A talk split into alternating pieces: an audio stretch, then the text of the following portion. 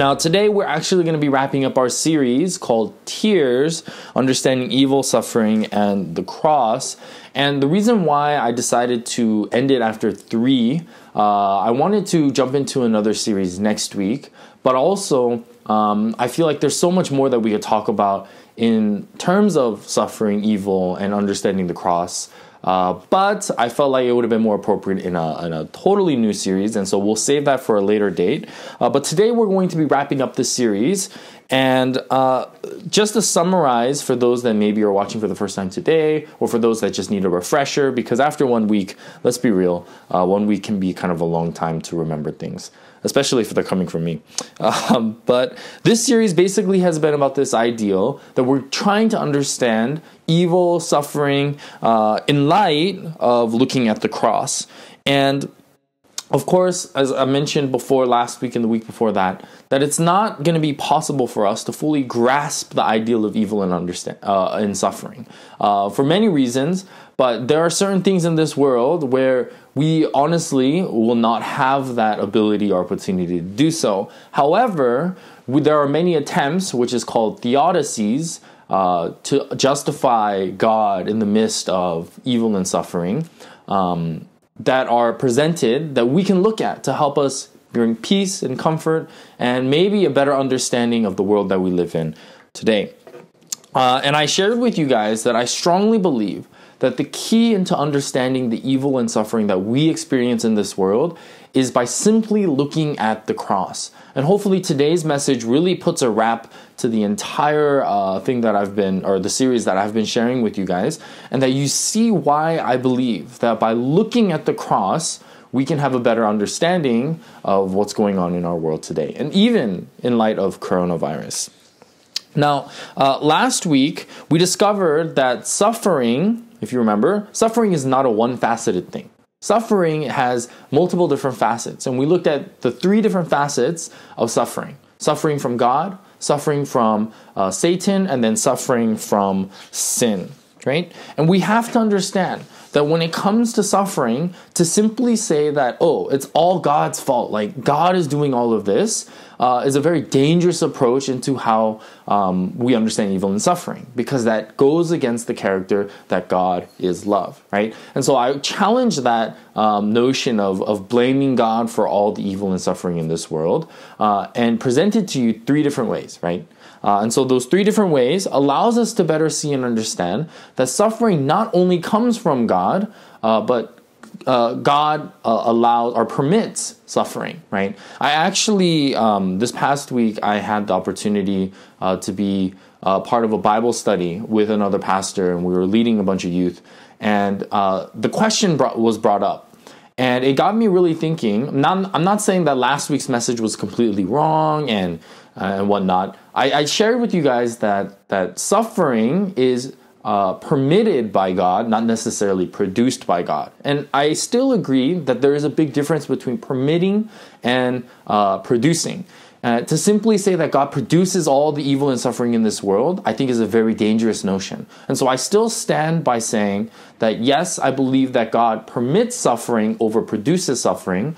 But if you look through the Bible, I think there's a reality that we have to face. And I think this was brought up uh, last week or two weeks ago um, by somebody, but they said, well, what about like Noah's flood? Oh, what about like Sodom and Gomorrah? Like, I'm pretty sure that was God that inflicted. Um, you know the the flood waters and God inflicted all of this and that. Uh, and so I agree. I do believe that God permits suffering, but there are instances in which God produces suffering. Now I'm not going to go too much into that. Um, but I will talk about that at the end. I'm not saying last week's sermon was uh, incorrect or wrong. I still believe that the majority of the suffering that we see, we cannot credit God and say, well, God, it's your fault you did this but rather we have to understand that there are certain things that God permits, and clearly in the Bible, as we see, there are certain things that God produces. But in what nature and what understanding and what aspect of that, we'll understand that a little bit later uh, today. Um, one other thing that we talked about is that it is in the suffering in which uh, sometimes, quite frankly speaking, we learn valuable lessons only when things are difficult or when we're having a hard time. And I shared a few stories with you about that. Um, Hebrews 5 8, and though he was the son, uh, he learned obedience through the things in which he suffered, right? This ideal that even God himself, through certain difficulties and certain sufferings that he experienced, uh, was able to learn obedience, right? And in the same way, sometimes for us, God leads us through these difficult times, right? Not only does God lead us through the still waters and the green pastures, but sometimes God leads us to uh, the valley of the shadow of death, to the table in front of our enemies, right? And in those moments, sometimes we learn valuable lessons through that as well, right? And so we talked about that a little bit, but we also talked about that our endurance through times of difficulty and suffering is found in the confidence that we have in God's leading. And so I wanted to remind you last week to look at the spiritual practices that we take, to ask ourselves the question uh, if God has taken care of me yesterday, has a yes or no, and if we can answer yes, then we can have the confidence that God will continue to take care of us tomorrow, in the future, in the present, right? Um, otherwise, we have to understand that we need to build our confidence in God, right? And we have to understand that the confidence that we have in God's leading is what gives us the rest assur- the reassurance and the rest, the peace and the comfort that we need as we face difficulties and trials of our day today, right? And this was the powerful point, right, uh, that I wanted to leave last week on was that seek a relationship with God because it's when you begin to seek that relationship with God and see what God has done for you and what God can do for you that's what leads us and propels us into the future, continuing uh, a strong uh, uh, faith with our Lord and Savior. Right now, uh, two weeks ago, just to remind you a little bit, two weeks ago, we started the series talking about Psalms 23, this very well known psalm uh, that is used in times of difficulties, trials, and tribulations. And there was four takeaways that we looked at. Um, one, when we have God, God is more than enough. Two, God's got our back. Three, death is not the house, but the port. So, as in, death is not the end of everything. Uh, and then four, He leads where we need, not always where we want. And so that's kind of where we left la- the first week. Second week, we talked about building a spiritual walk uh, strong spiritual confidence in God's leading. And today we're going to wrap up into uh, our final thing, and it's kind of a continuation of what we talked about last week. And so hopefully I'll clarify some things or questions that may have arisen uh, due to. Um, my sermon last week. So first of all, uh, the scripture reading today was Romans 8 28. Romans 8 28. And I want to read this again with you guys. Uh, and it says, And we know that all things work together for good to those who love God, to those who are called according to his purpose. Now, when we read this verse, a lot of the times we, we read this and we think, oh man, yes, like things are going to be okay. Like everything's going to be fine. We read this part of Romans and we use this as a way to be like, you know, everything's going to work out for the good, right? God's got this in control as long as we're willing to follow him, right? And to follow his will. But the conundrum about this verse and the, the, issue that we run into when we talk about this verse that lies beneath the surface is what is Paul saying when he means all things? Now, two weeks ago for Friday Vespers, in our discussion based Friday Vespers, I brought up this verse, uh, but kind of just left you guys hanging there and didn't really talk about it. Uh, but all things like what is paul referring to? Why does paul say all things right? Is he really talking about all things or simply some things right? I think paul without a doubt if we are answering our own question if paul was here answering my question of what do you mean by all things he would probably just say yes right um, all things work together for good for those who love god right not some not a little not just the good things but all things right even suffering works together for good, right? Pain works together for good. Even the evilness and the sin that fills our lives can produce work together for good, right? Now, honestly, um, maybe if like things are going well for you right now, or maybe if you know you feel like life is good, uh, this could be just great, right? Like, oh yeah, like that's good. But when you find yourself in suffering, when you find yourself in a difficult situation, this is not a very easy pill to swallow, right? To say that all things work together for God's for or for good, right? it's easy for us to say, right? It's easy for me to say that, hey, don't worry, all things work for good. That's one thing. But to understand and to share that with other people, especially if somebody is going through a difficult time, to say that all things, even your suffering right now, is going to work together for good, that's not easy, right? Uh, and it may not be easy to understand why this is true. Why is Paul saying this? Paul is really pulling a leg here, right? Paul is really daring in his his his statement in Romans eight twenty eight, right? Now, it's important um, in order to really get a grip, grip and understanding of why Paul says this and, and what basis does he have to say this. Um, I think it's important to understand what Paul doesn't say, right? And this kind of gives a little bit of perspective of what he does say, right? Thankfully, Paul does not write that all things are good, right? He doesn't say all things are good. Rather, um, he says that they will work out for good, right? And this is a huge difference that we have to understand. He's not saying that all things are good, he's saying all things will eventually work out for good, okay? Paul understands, just like we understand many of the evils and the bad things that we find in our world, um, Paul understands that this world is completely broken. He understands the hurt and the pain and the suffering that we have to deal with in our daily lives. So, Paul is telling us in Romans that all things work together for good to those who love God. He isn't asking us to believe that all things are good. He's telling us that all things will work out for good. Okay, and we have to make sure we understand that. Okay, we're not saying that the suffering and the evil and all the terrible things that happen in this world is not good. We're not saying, Paul's not saying that. And please don't misunderstand me. I'm not trying to say that either. I'm not saying that when you go through suffering, like, oh, that's good, right? We understand. Suffering is suffering, and suffering is not good, right? Um, but with that clarified, now we have to ask this, okay? Why in the world, or how in the world, is Paul so confident in saying this? How is Paul able to simply say, hey, all things are good, or not good, sorry, all things work together for God, or uh, for good, right? Uh, how, how is he able to say um, this bold statement? Where does the confidence come from, right? When somebody loses their job, Paul responds, hey, all things work together for good. Okay? When someone, you know, worked really hard in, in studying and doesn't get into the college that they wanted to get accepted into, but Paul says, hey, all things work together for good. Okay? When a couple's marriage starts to fall apart, Paul looks at that and he says, hey, all things work together for good.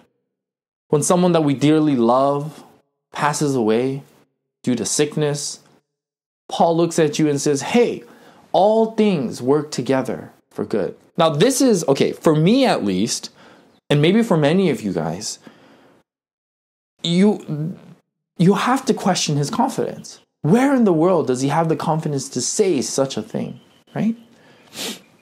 And sometimes I think, like, man, like, what is Paul doing by saying this? Is he like mocking me? Is he making fun of me? Like, is he taunting me?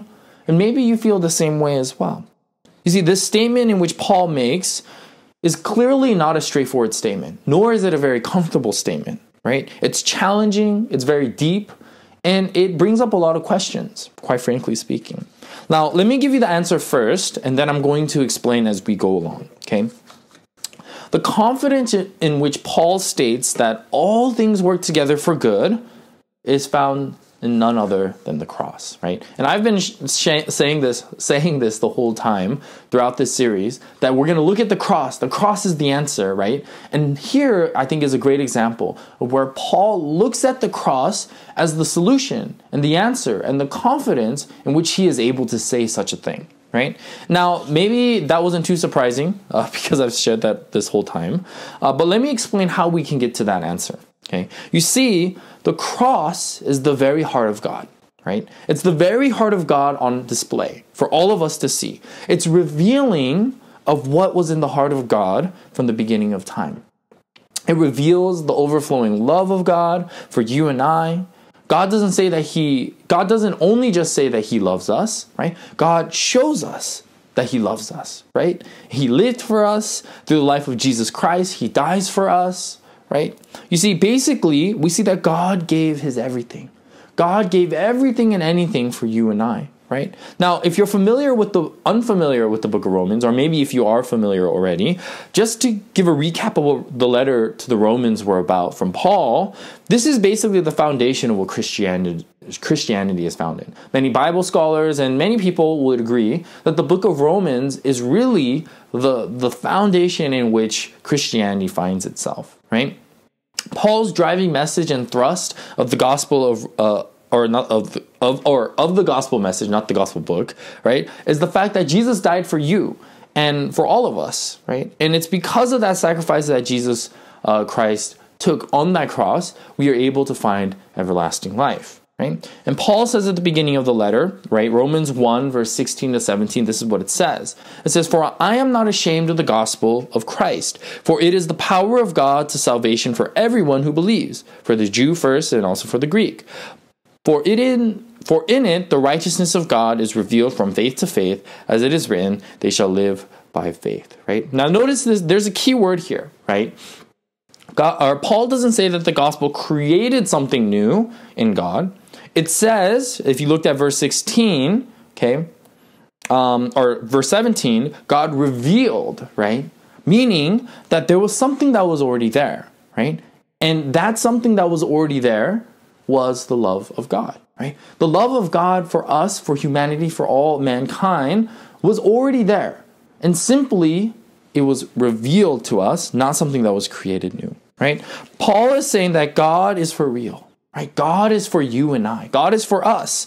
And thus we can trust in God.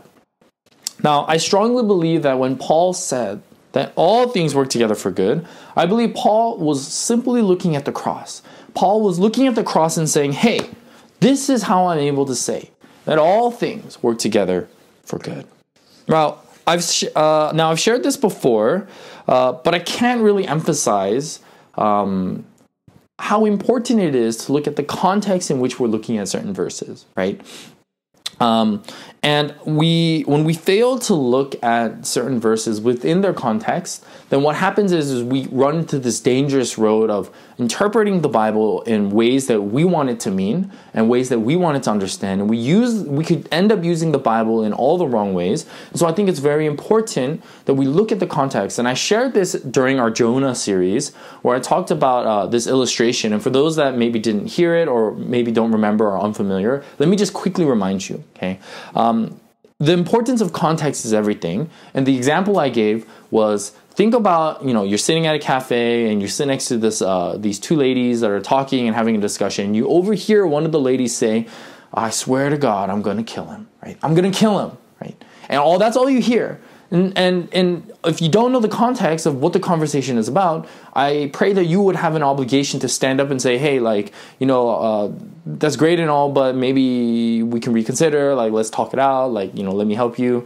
Um, but we talked about this ideal that that it could mean anything, right? She could be talking about a fictional character in a book that she's writing. She could be talking about maybe her dog that has simply just peed in her car, and maybe she's just frustrated, or maybe she got into an argument with her husband, and it's a figure of speech. She's not really going to kill her husband, but she's just, you know, just really frustrated and and very upset, right? Context is everything. If we don't understand the context of that conversation, then we don't understand the context of what she was trying to say. In the same way, when we look at the Bible, if we don't look at the context in which certain things come out of, then we risk the chance of misunderstanding the truth and misunderstanding the gist of what the Bible is trying to tell us. So, with that in mind, um, with that in mind, uh, I think this is the same for the book of Romans. A lot of the times we take out certain things from the book of Romans and simply use it to mean whatever we want it to. And I think Romans 8:28 a lot of the times is simply used as that verse by itself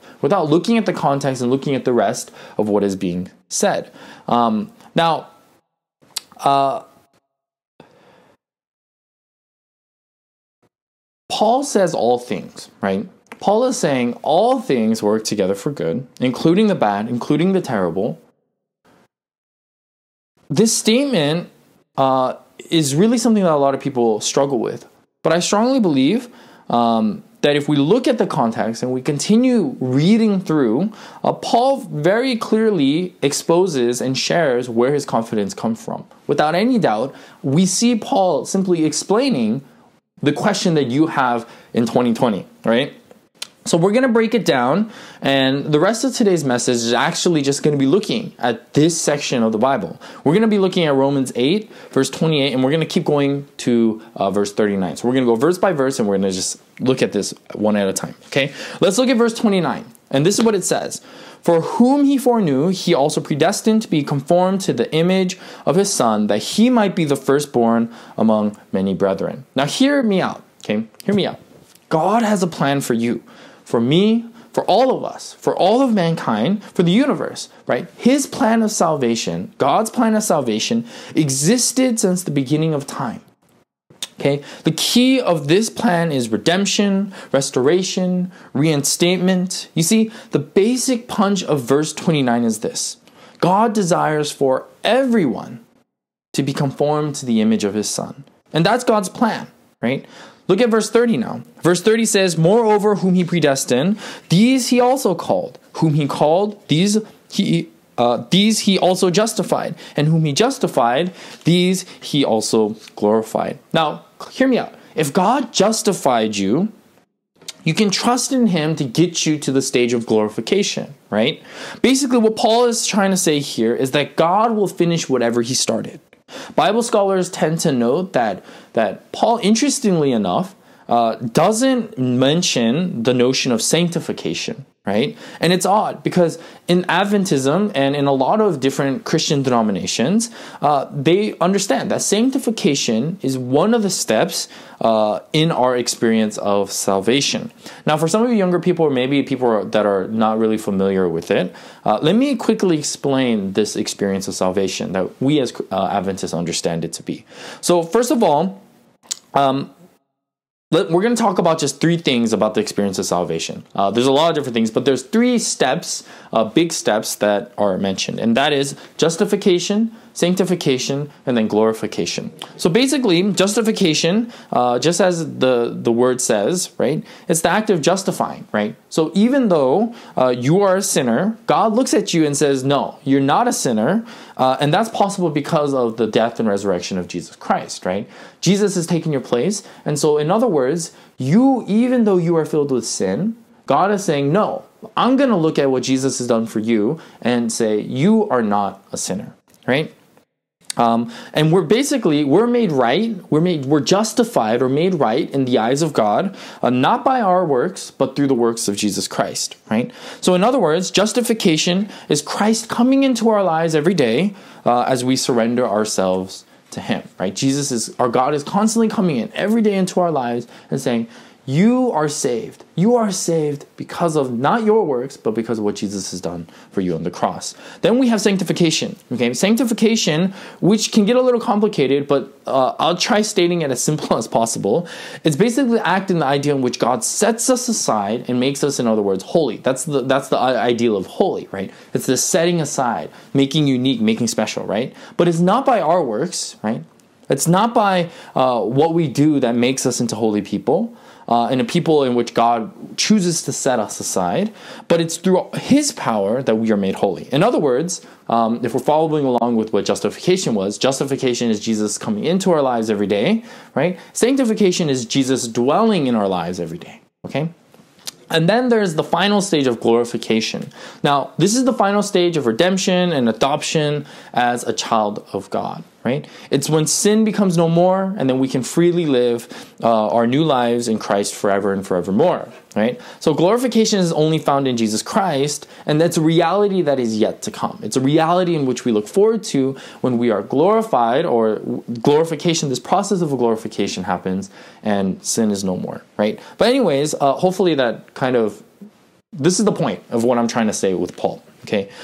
Interestingly, Paul doesn't mention sanctification, right? The middle step in between justification and glorification. Okay, and he kind of skips it. But I really think that Paul does this intentionally because this is the notion, right? If Paul or if God starts the process, justification, God will come to the conclusion, glorification. God will finish the process regardless, right? And I think Paul was trying to emphasize that notion that God will start.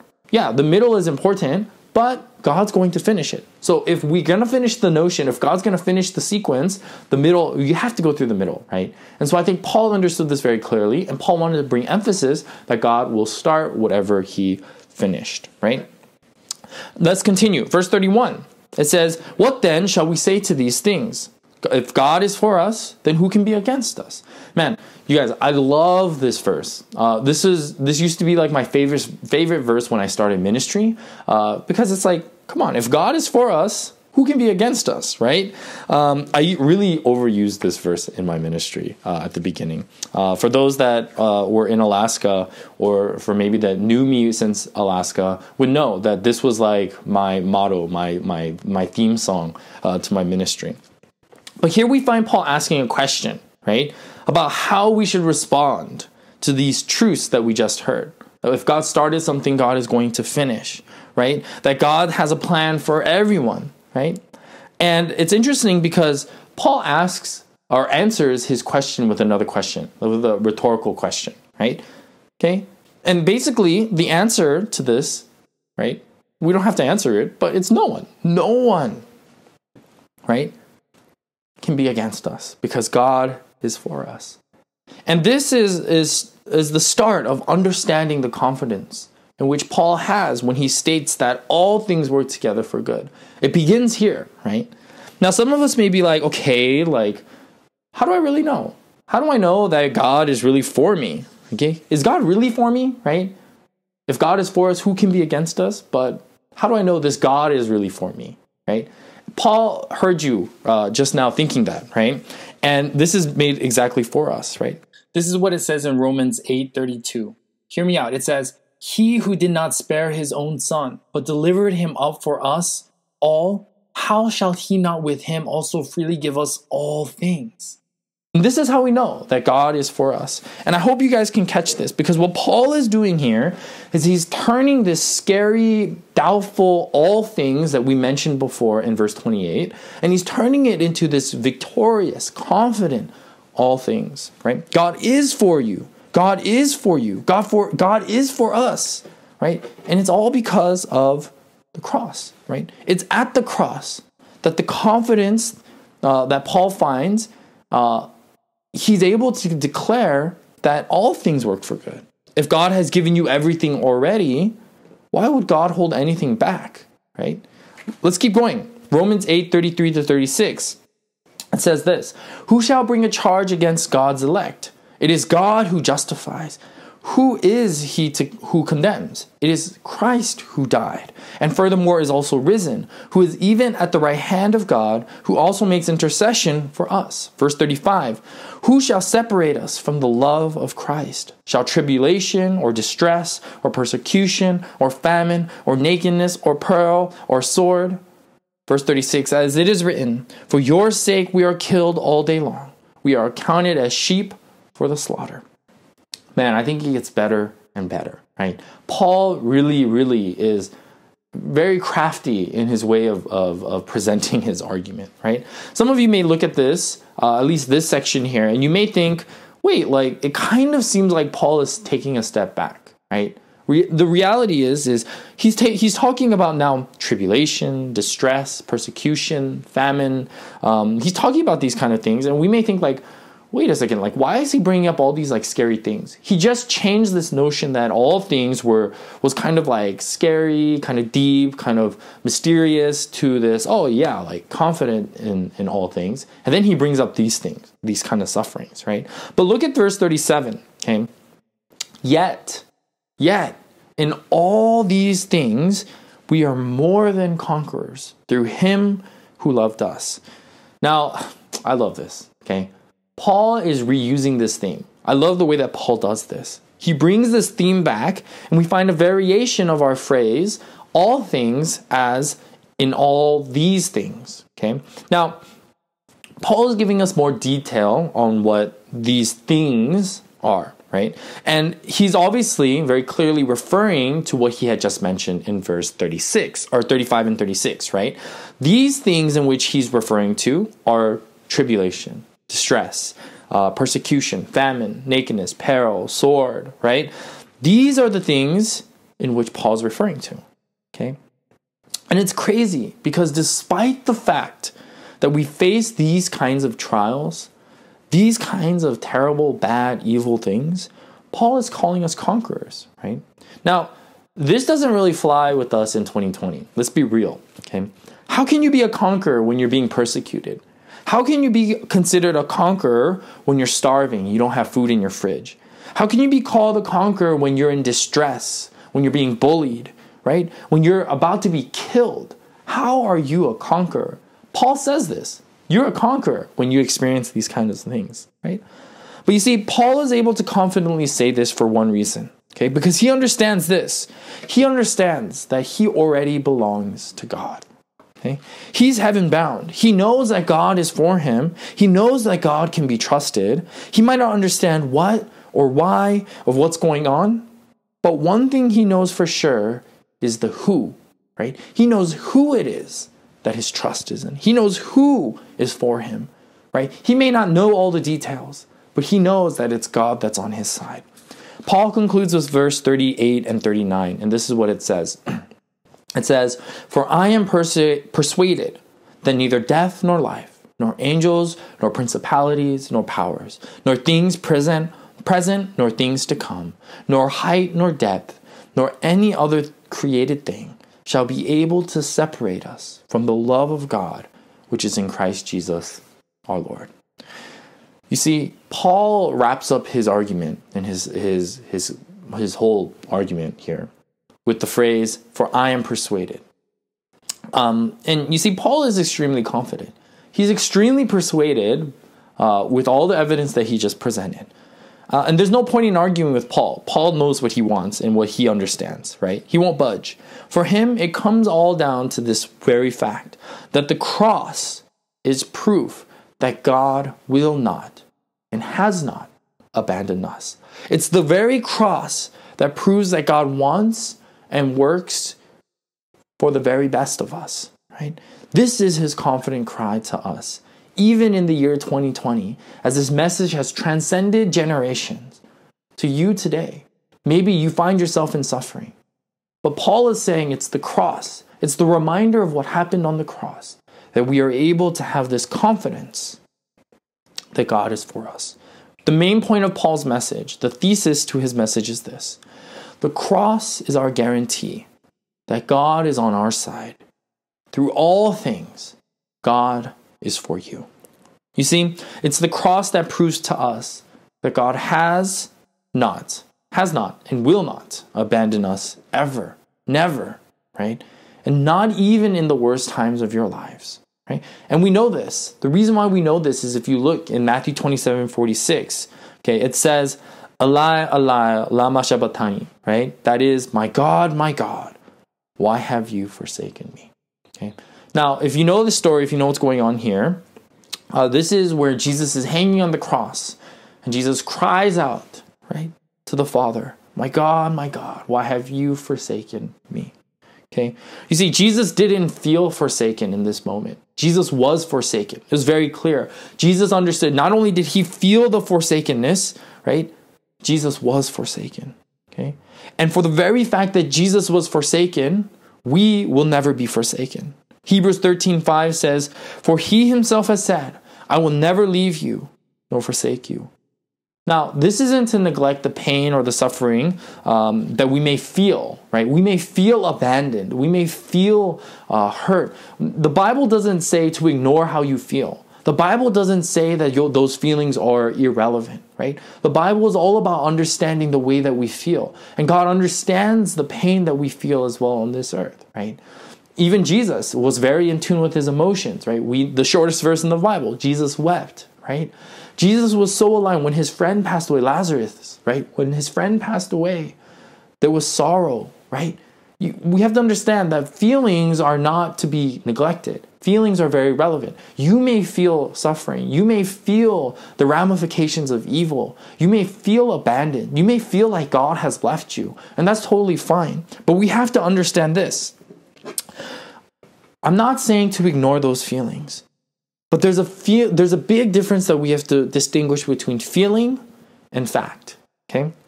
We need to understand and learn that when it comes to those feelings of abandonment, of, of rejection, of hurt, of pain, of frustration, of fear, when we feel those things, those feelings, what God is calling us to do is not to ignore them, but to simply bring them to the cross, right? Because it's at the cross that those feelings disappear. It's at the cross that those feelings dissolve. And it's at the cross that we witness and see the very Jesus who was abandoned in both feeling and fact, right? It's when we look at the cross and we see what Jesus has done, right? We see the fact that there was a God that was forsaken. He felt forsaken, but he was, in fact, indeed forsaken as well. You see, we may not understand or have the answers to everything in our lives, especially now with hurt and pain and the suffering that may haunt us uh, as we live our lives. But what we do have is the answer that gives us the confidence despite the uncertainty that we faced. Let me say that one more time. Let me rephrase it. This is the key point of my message today. It's at the cross where we learn to accept what we don't know about God and His plan on the basis of what we already do know. It's at the cross where we learn to accept the things that we don't know about God and His plans for us on the basis of what we do know. Now, last week, uh, now this is where I want to clarify what I talked about last week. Yes, I believe that God does permit suffering, uh, but I believe now, uh, with this studying of Romans, that God also can uh, produce suffering. Okay, but one thing that we have to understand uh, is that if God produces suffering, there are some things that we may not understand why God does that. Right? Uh, one pastor shared with me this example that I'd like to share with you guys as well. Um, but if, let's just say, uh, you know, I was the most evil person in the world, right? And you had to uh, share a room with me. And I was an extremely evil, terrible person. And I, every little thought that I had was like, how can I take advantage of you? How can I use you? How can I uh, hurt you? How can I make your life miserable, right? For you, that would be absolutely terrible, right? You would think like, oh my gosh, like this is this is not a great place to be, right? But let's just say both of us were evil, right? Let's say both of us were extremely evil and we wanted to, to rip each other's heads off and we just had the worst intentions for each other, right? Now, if God were looking at that, what do you think the best thing to do would be? Right? And In the case of like Noah's flood or Sodom and Gomorrah, that's exactly what the situation and what was happening, right? And so the best thing in which God could do was to, in essence, end their suffering, right? Now, I know that's a very like it sounds very harsh, but think of it this way as well. Um, if you remember in the Jonah series as well that we we talked about, we talked about this ideal of judgment. And we have to understand that in judgment, right? That judgment is not necessarily God is angry at us or hating us, but judgment is an expression of God's love for us, right? It's the it's the opposite side of the same coin, right? That when God is bringing rendering a judgment on us, it's not because he wants to make us miserable, but it's because he wants us to come back to his to, to the right path, right? To us or to, to the Father. Now, in the same way, I think the suffering that is produced by God in some instances could be also an expression of God's love. And I think it's very clear that we we distinguish, right?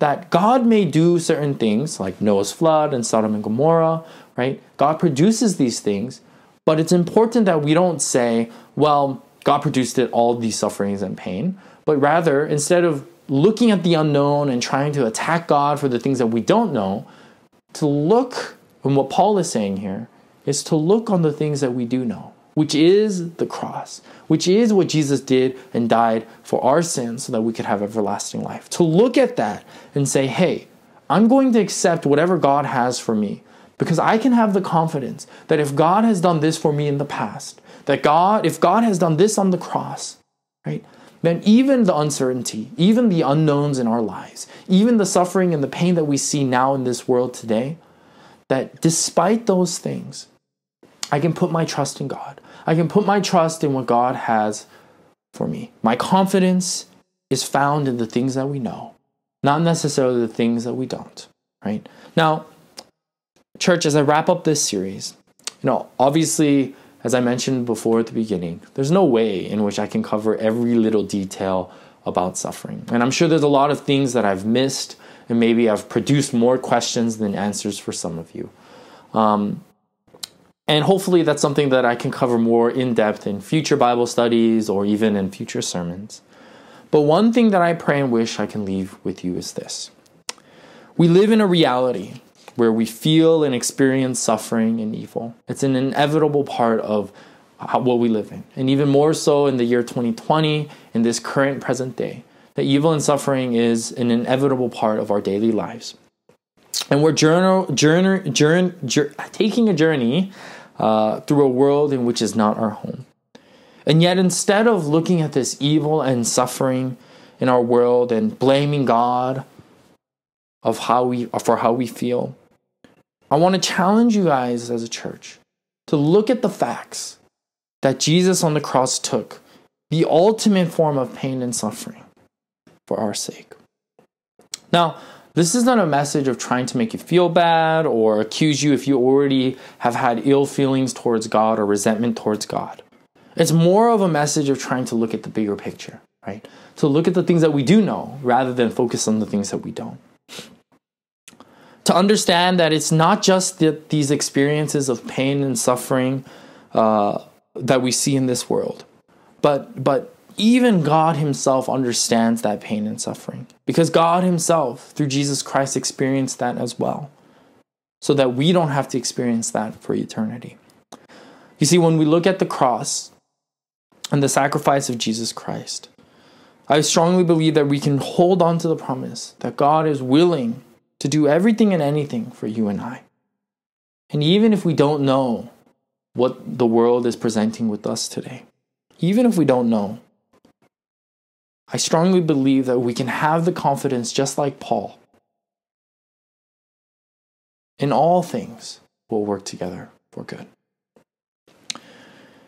You know, in a time like now where there's many questions and maybe resentment towards God, and we face many different unknowns, I pray that we as a church can continue and even begin, maybe, to put our faith and our hope in the things that we know that God has done for us in the past.